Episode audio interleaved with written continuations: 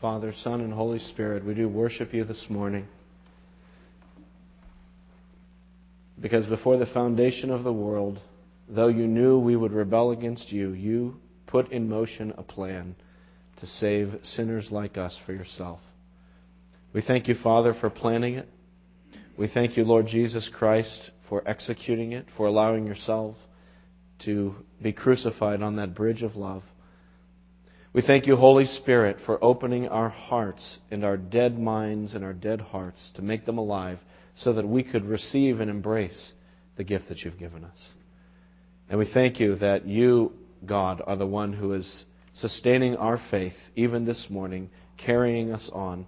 And so, Lord, we praise you for a salvation that from beginning to end is from your hand and not ours. Lord, we love you. We praise you, Jesus. We thank you that you are alive, that even now you are at the Father's right hand, and our, our hearts are stirred whenever we sing or hear words of your coming again.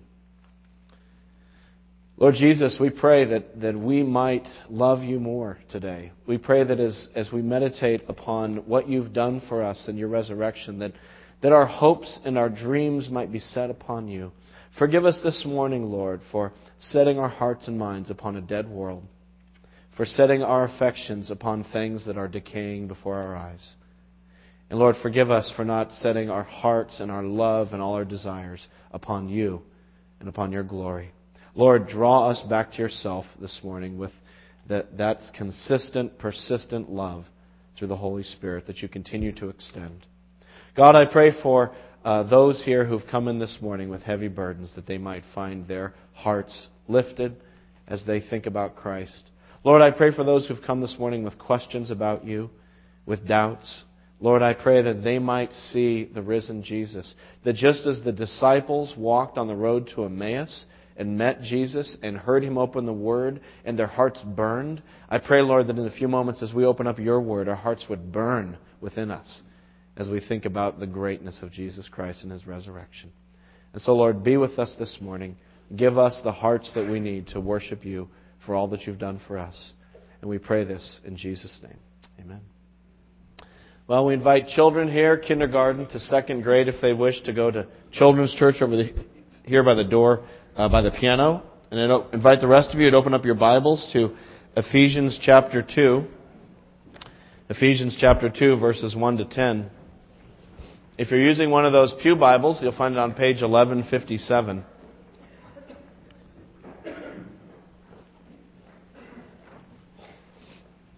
Ephesians 2, 1 to 10, page 1157.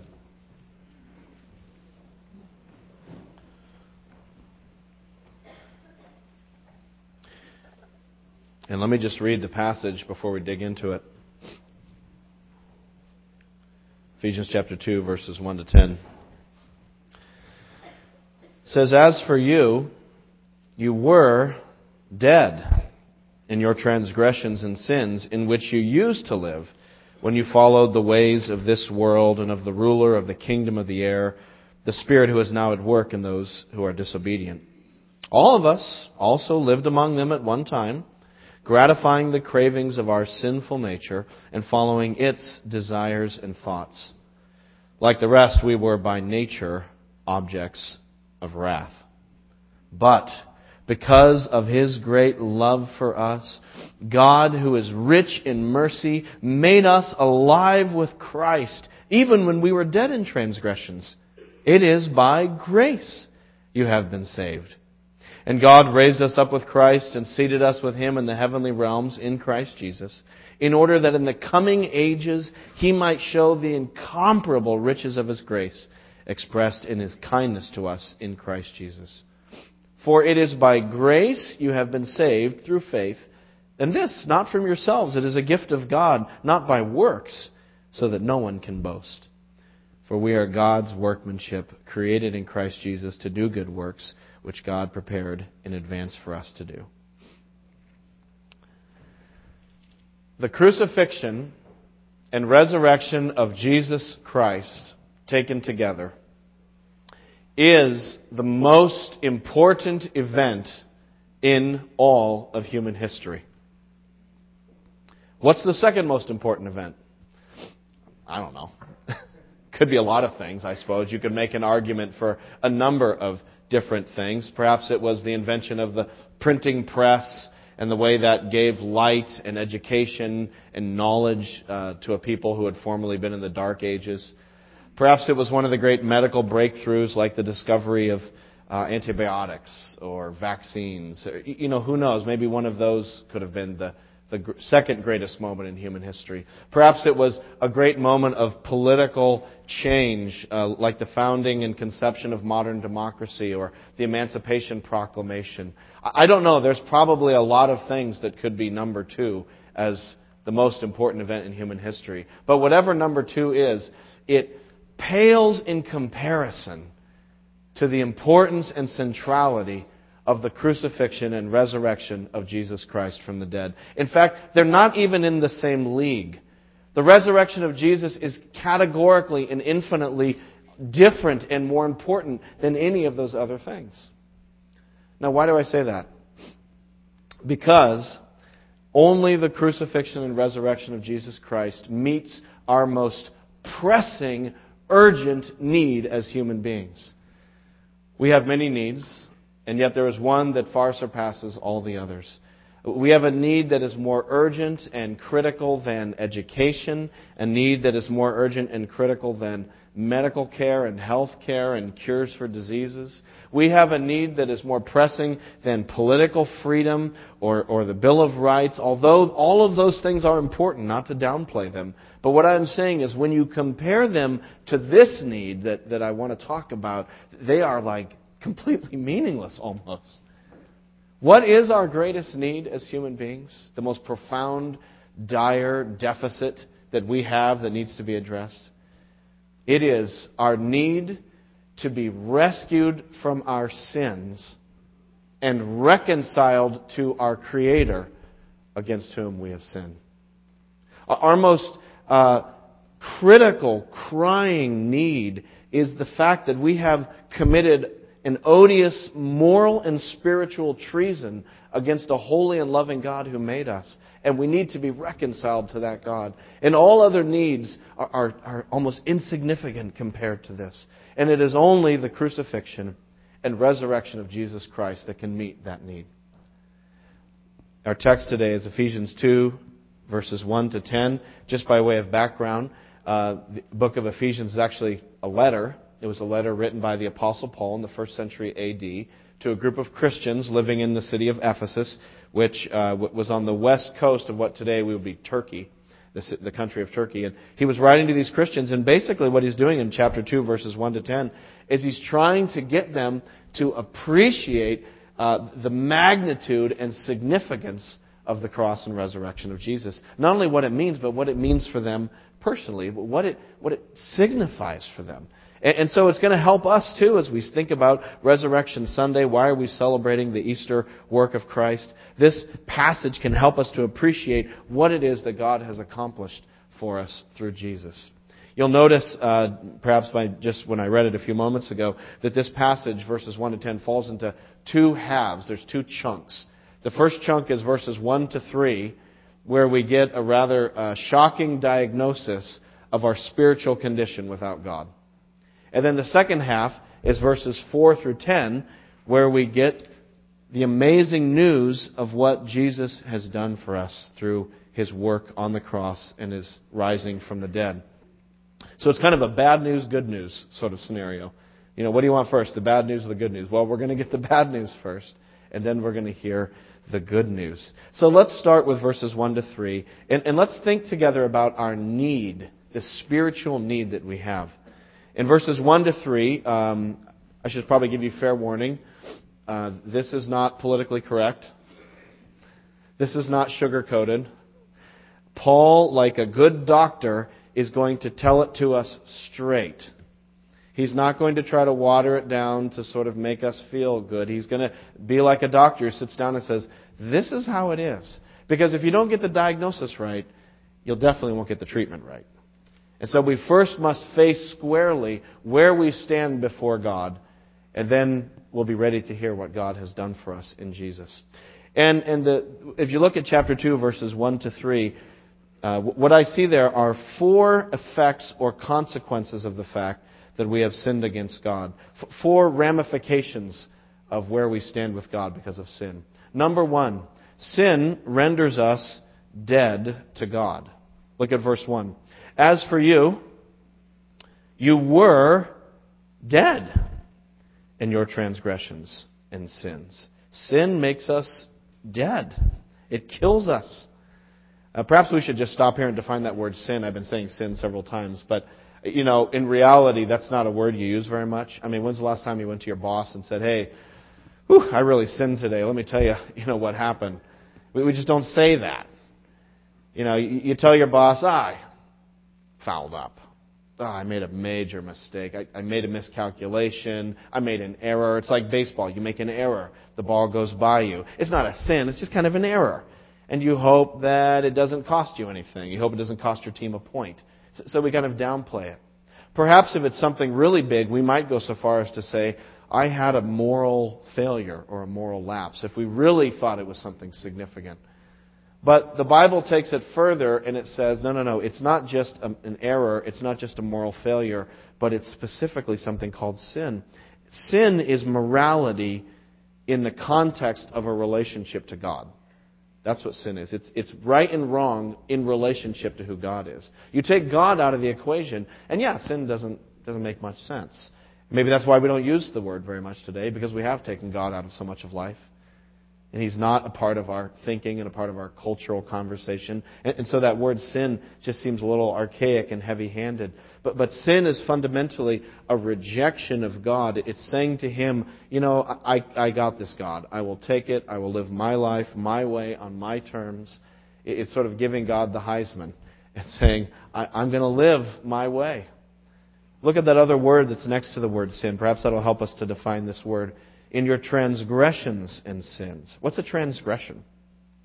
Well, a transgression, I mean, the basic idea of a transgression is crossing a line that you're not supposed to cross. There's a line here, and we transgress, we go over a line. You know, it's going somewhere and doing someplace we shouldn't be. You know, it's, it's reading your daughter's diary when you specifically told her you wouldn't do it. It's sneaking 20 bucks out of your mom's purse without her permission. It's crossing a line, going to a place you shouldn't be. It's hopping the fence that says, keep out, do not enter, you know, we'll be prosecuted, and we hop the fence anyway. It's finding whatever the line is and jumping over it. That's a transgression. And the thing about a transgression is, it typically involves the violation of the rights and privileges of another person. So when you transgress, you are sort of trampling upon that which belongs to another. You're crossing a line of personal space and rights and boundaries. So when we sin against God, when we transgress, we are crossing that line that separates the Creator from the creation. And we are assuming to ourselves that which belongs to the Creator. Uh, th- that's what happened in the Garden of Eden. You know that story. Adam and Eve took the forbidden fruit.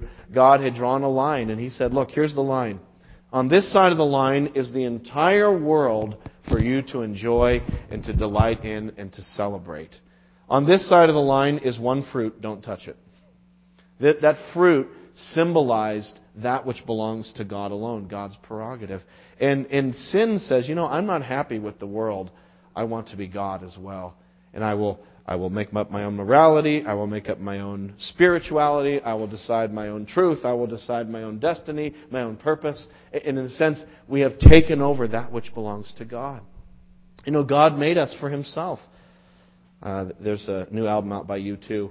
Uh, we just downloaded and uh, been I listened to one of the songs called Magnificent. I don't know if you've heard that song. It's it's essentially a worship song. It's a praise song to God talking about God and how magnificent He is. But there's this one song where Bono sings, I was born to sing for you. I didn't have a ch- choice to lift you up. And even if you can't sing like Bono, which most of us can't, that's still true. We were born to sing for God. You know, why do we exist on planet Earth? Why are we here? What's the purpose of human life? It's to know God, love God, enjoy God, obey Him, to be His agents in this world. I mean, what an amazing high calling that God has given to us. And yet, what have we done? We've said, no, thank you, I'll take it from here. And we have sinned and transgressed God's laws. And what does it do to us? Again, look at verse 1, now that we've sort of defined sin. What does sin do? It renders us dead.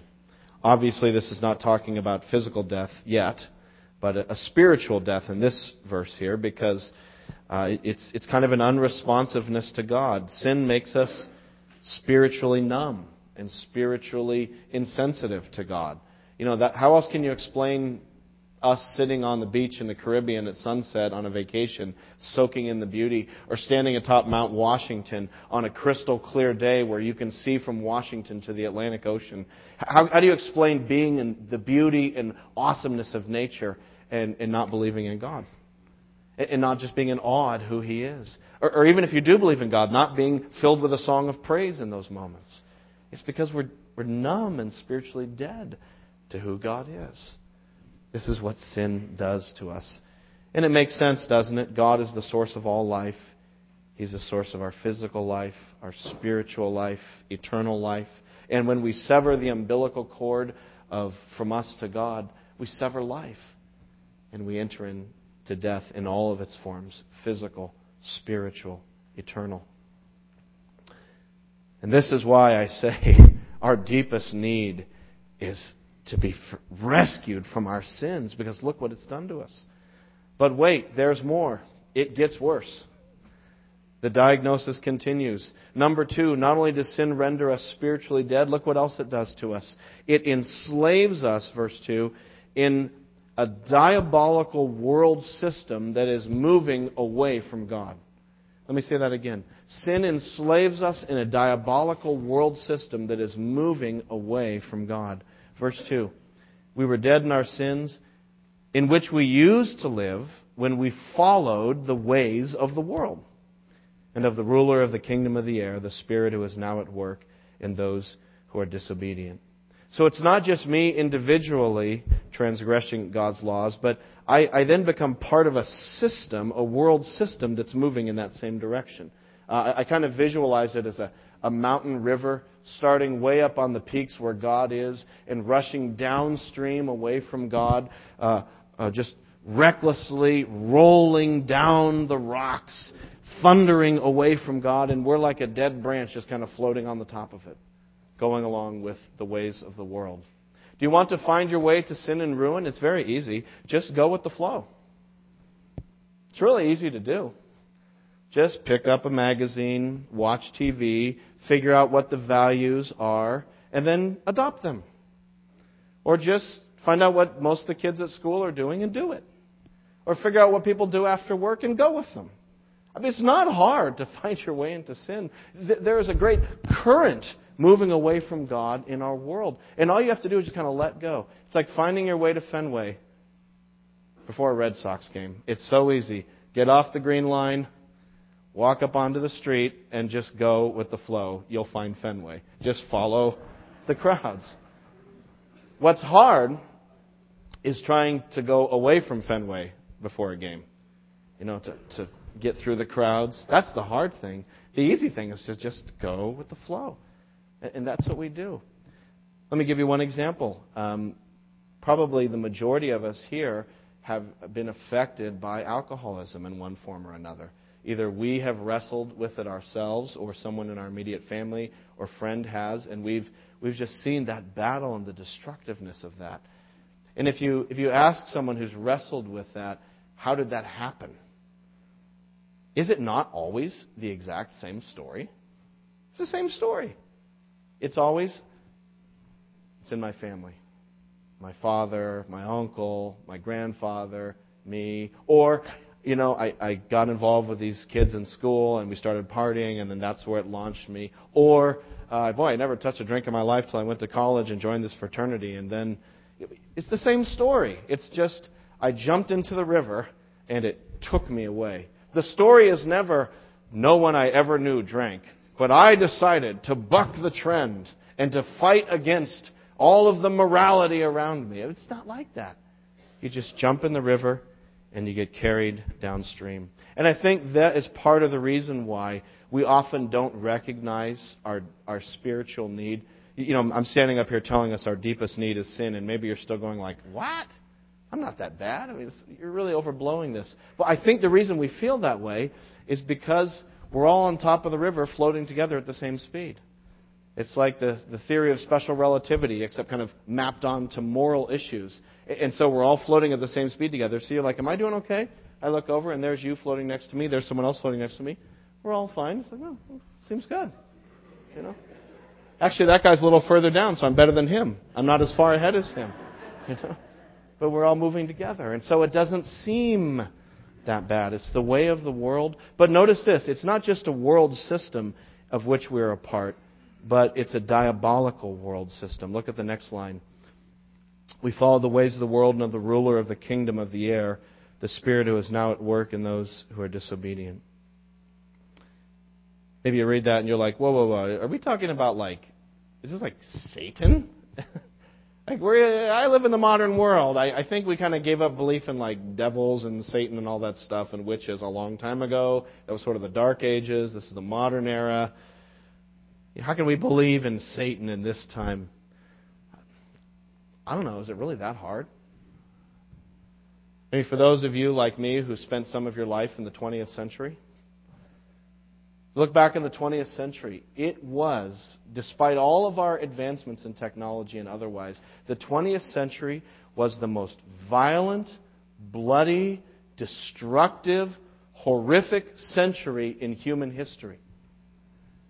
I mean, the Holocaust, the millions killed and buried under Stalin, world wars. We'd never had wars like that before. Living on the brink of nuclear annihilation. You know, we actually have the technology now to, to literally wipe ourselves off the face of the earth. It was a terrifying century. And, and I don't see things have changed much for the next century perhaps even getting worse. And sometimes you have to step back and, and just try to take in the scope and scale of evil that has been perpetrated on the earth and continues to be perpetrated on the earth. And you're like, man, it's like there's a conspiracy or something. This just is too big. This is too coordinated. It's too massive. And I think what the Bible is saying here is that your instincts are on the right track. There, there is a malevolent intelligence behind all this. It's, it's mysterious. I don't want to get too much into it. It's, look how mysterious it is here. The ruler of the kingdom of the air. It's, it's kind of out there, up there. But we're not just a herd of cattle stampeding away from God. There seems to be someone riding herd over us. This is the idea. And so we find ourselves not just dead in our sins, but enslaved and floating along with a, uh, a diabolically driven world system that is fundamentally opposed to the glory and majesty of its Creator. And this is why our deepest need is to be rescued from our sins. But wait, there's more. It gets worse. Verse 3 All of us also lived them among them at one time, gratifying the cravings of our sinful nature and following its desires and thoughts. So, lest we're tempted to say the devil made me do it, or blame it on our dysfunctional family, we find here that there is also within our own hearts a desire to turn away from God. That, that really I don't need the culture's help. I can do it just fine by myself, left to myself. We, we have our own internal See that desires and thoughts that come out of our sinful nature. You know, where does this great river of rebellion come from? Where's the great spring that surges forth? What is it? And what we see in the scripture is it's us. That out of each of us is a little stream of rebellion that joins together with the other hundreds and thousands and millions and billions of streams of, of the human race. That all of these little tributaries trickle together to form this worldwide movement away from God as God is. So we find ourselves part of that. It's in us. You know, we have these desires and thoughts. Um, you know, I've, I've, mentioned this before, but for those of you who have children or have worked with children, you, you see it in little kids. I never, I've said this before, I never had to teach my kids how to lie. I never had to teach them how to talk back or to push, hit, steal, cheat, or be nasty. No one had to teach me how to do that. I just know how to do that.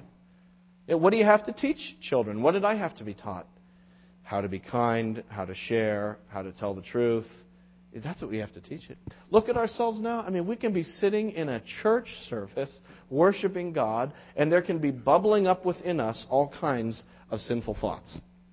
It, just while we've been sitting in church, we can suddenly be filled with jealousy or, or, or envy or pride, like, oh, look at her, I can't believe she's wearing that here, you know, or, or whatever. This is the kind of thoughts you have in church. Or greed, greed, or scheming, or lust, or, you know, in the middle of church. It just bubbles right up out of us. Even in an environment where you'd think in this environment we wouldn't face those kinds of temptations. It's, it's bubbling up from within us. In uh, Hamlet, Shakespeare's Hamlet, there's a, a scene where, Shake, where Hamlet is talking to the girl he kind of likes, Ophelia, but he, he's going to go kill his um, father, stepfather, in order to avenge his father's death, if you know the whole story. But anyway, he goes to Ophelia and he's trying to feign like he's crazy and just trying to get her away from him so he can do this. But, but there's a, a, a line where he talks about this bubbling stream of sinful desire that lives inside of all of us. He says to Ophelia, Get thee to a nunnery. Why wouldst thou be a breeder of sinners? Go be a nun. You know, don't participate in making more sinners on the earth. Then he says, I am myself indifferent, honest, but yet I could accuse me of such things that it were better my mother had not borne me. I, I, if I were to be honest with you, I could tell you there are things in me that'd be better if I wasn't even born. Like what, Hamlet? He says, I am very proud, revengeful, ambitious with more offenses at my beck than I have thoughts to put them in, imagination to give them shape, or time to act them in.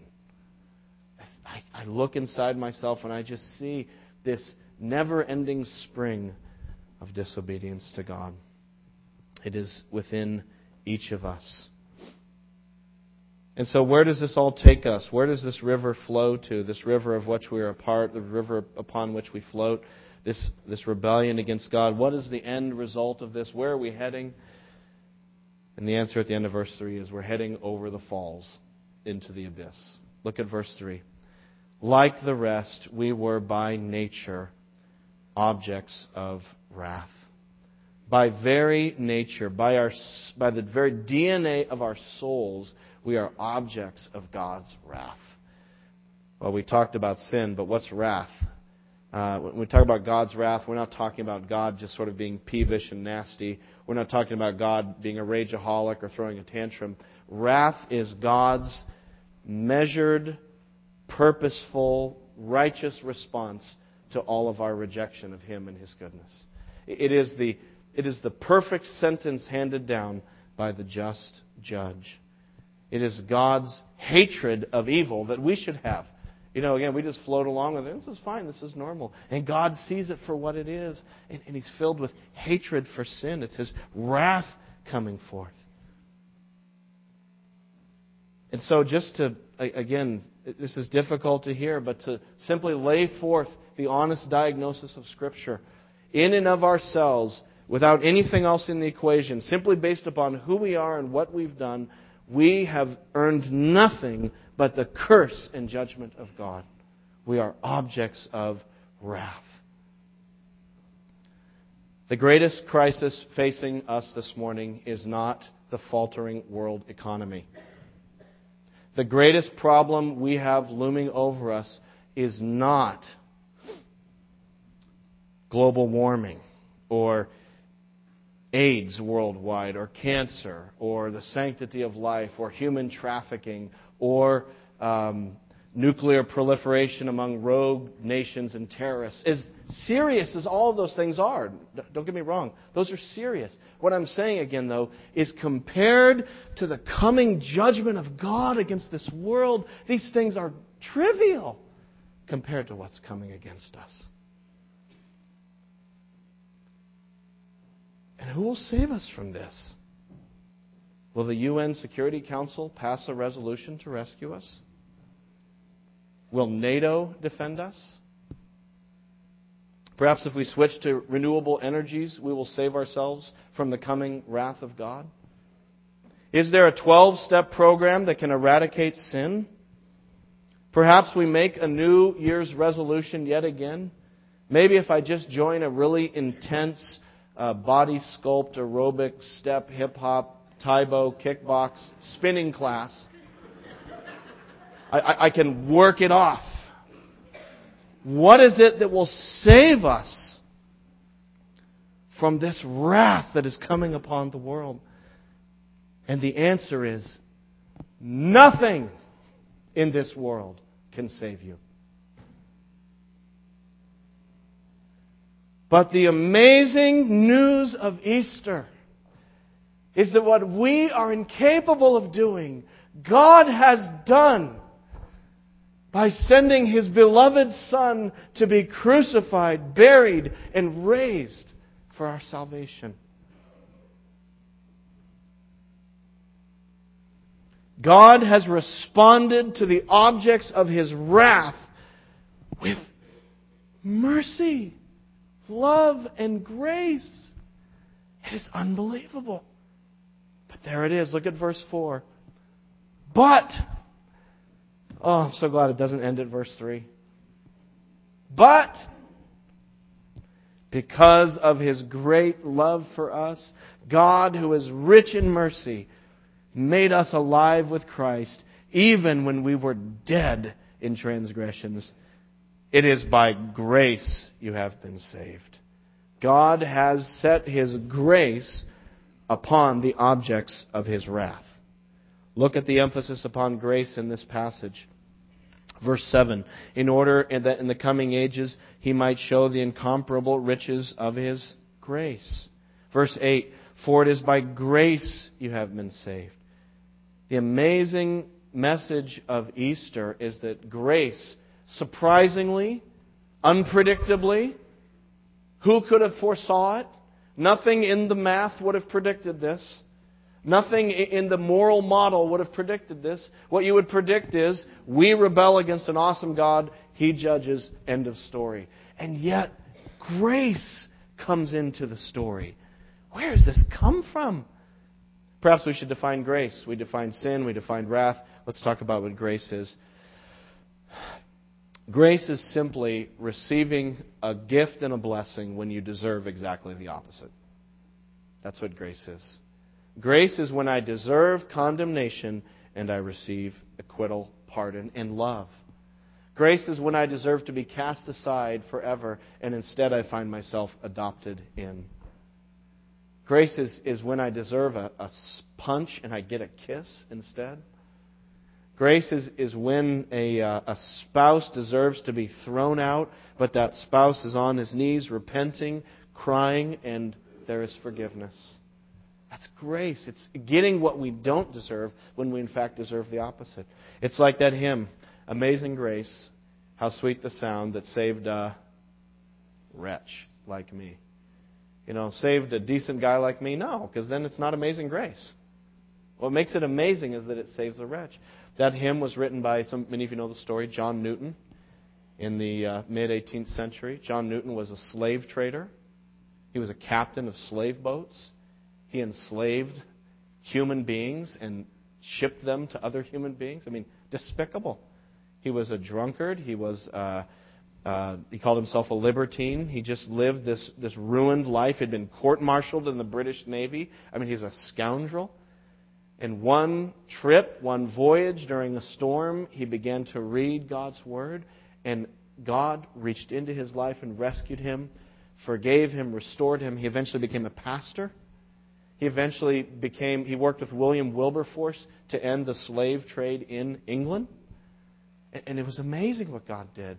And when Wilbur, when uh, John Newton looked back on his life, he just said, "Amazing grace," and he wrote that hymn. That's one of the classic hymns of all time. Amazing grace. Wilbur, or, uh, uh, or I keep saying Wilbur, Newton deserved to sink to the bottom of the ocean in his slave ship. And instead, God pulled him out, set his feet upon the land, and called him to be a pastor. it's crazy. But that's grace. Look at some of the synonyms for grace in our passage. God who is rich, or His great love.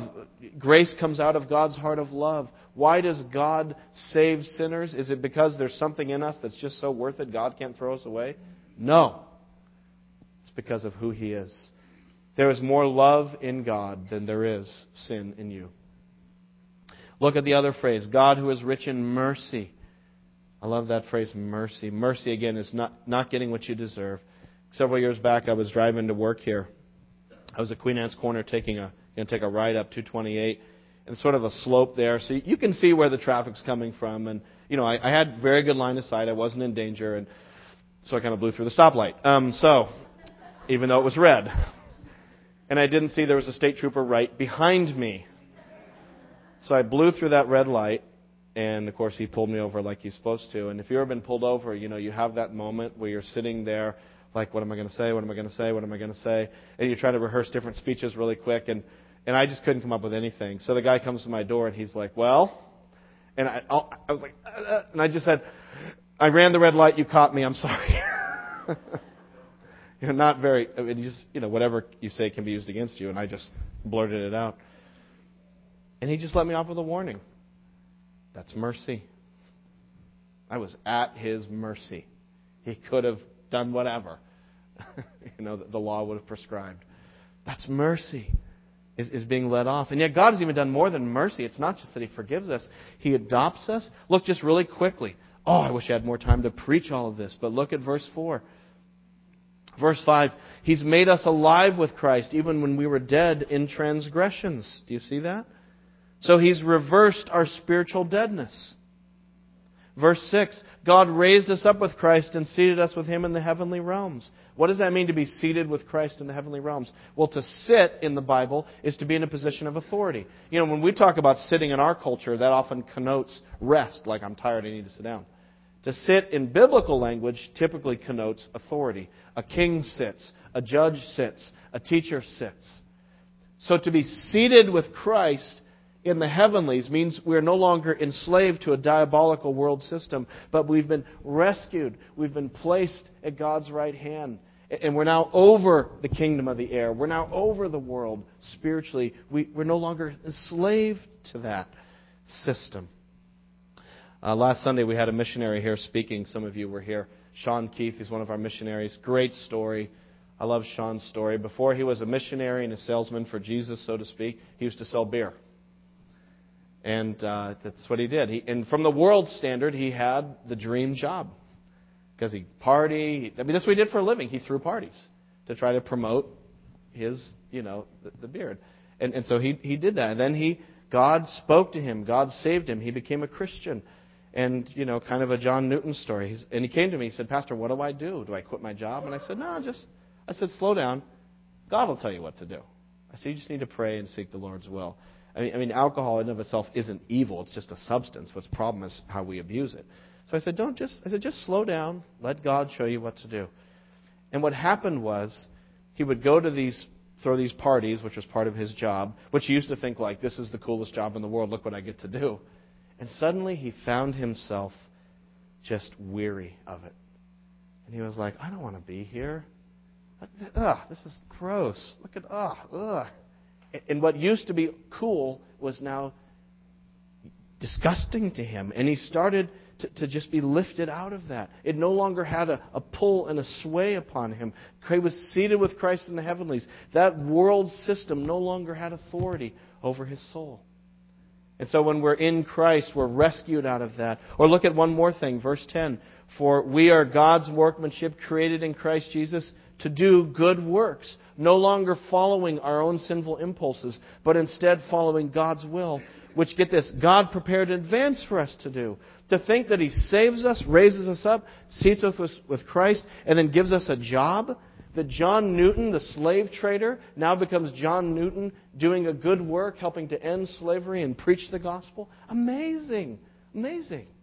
But that's what God does. And like I said, I wish I had another half hour to just expand upon all that, but I don't. So let me just sort of close with this. How is this grace possible? What has brought it to pass? How could God, who is just and righteous, respond to the objects of his wrath with mercy? And the answer is through the cross and resurrection of Jesus Christ. That is the hinge. Again, look at our passage. Notice how many times you see the phrase, in Christ, with Christ, in Christ Jesus. It's in verse 4. He made us alive with Christ. It's in verse 6. God raised us up with Christ and seated us within the heavenly realms in Christ Jesus. It's in verse 7. At the end of it, verse 7, expressed in his kindness to us in Christ Jesus. It's in verse 10. For we are God's workmanship created in Christ Jesus. Do you see that? Again and again and again. It's grace, and this grace is in Christ Jesus. It's not just sort of random atmospheric grace, it's in a specific person, Jesus Christ. Let me explain to you why Christ's work is so important. It's very simple.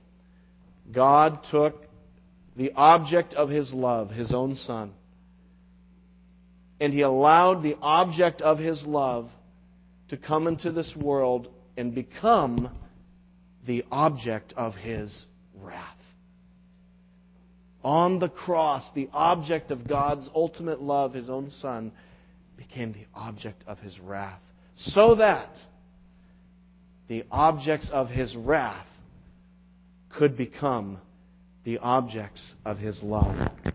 That we could become the sons and daughters of God. It's amazing. Jesus took my shame, my curse, my judgment, my wrath, and he died my death. He was buried, and on the third day rose again. He's conquered sin. He's conquered death. He's conquered the devil. He's conquered the world. He's conquered me and He's risen and He sits at the Father's right hand. And when we put our faith in Him, we, we are brought into His death, brought into His burial. This is why we baptize people. It's a symbol of you're now in Christ. You've been buried with Him, raised with Him.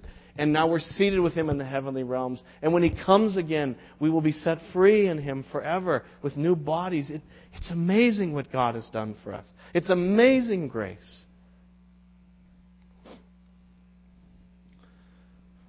Jesus has done for us what no nutritionist, no doctor, no therapist, no politician, no boyfriend or girlfriend, no pastor, and no priest could ever do for us.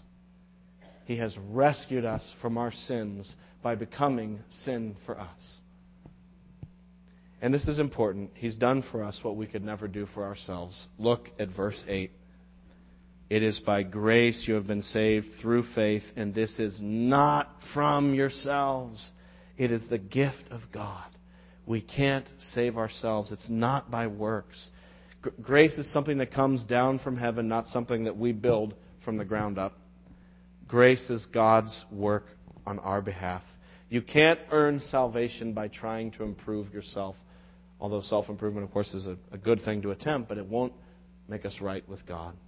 We cannot earn salvation by abstaining from meat on Fridays or by abstaining from food during the day in Ramadan or by abstaining from whatever. Religion and rituals cannot make us right with God. All we can do is by simple, empty handed faith say, Jesus, have mercy on me, a sinner. And so I plead with you this morning. I, I, I just I, I urge you, I, I beg you to open your heart up to Jesus Christ. To stop living in sin. To stop going down that river. Can't you hear the waterfall? Can't you hear it? It's thundering. I, I just plead with you. I've been praying for you this week.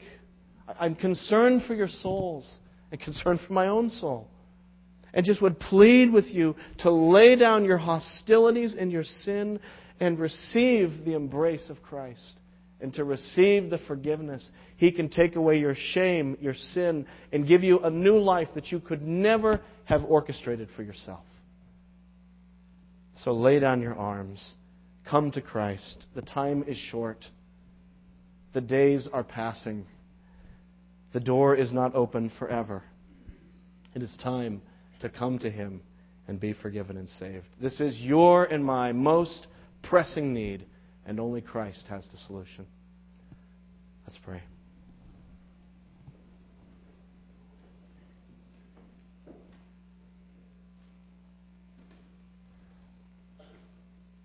I just invite you to take a few moments of silence and pray to God on your own. And perhaps you want to praise Him for this amazing grace, or perhaps you want to just pray that simple prayer, Lord Jesus, have mercy on me, a sinner.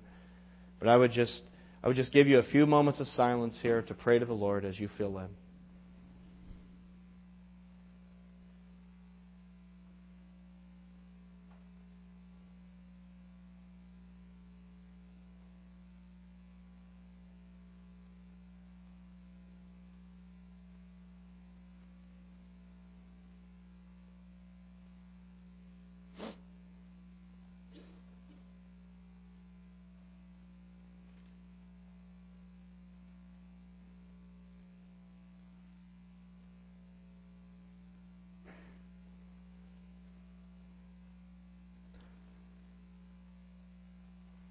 Father, we don't know how you do it, but we thank you that in this moment you have heard every prayer uttered from every heart.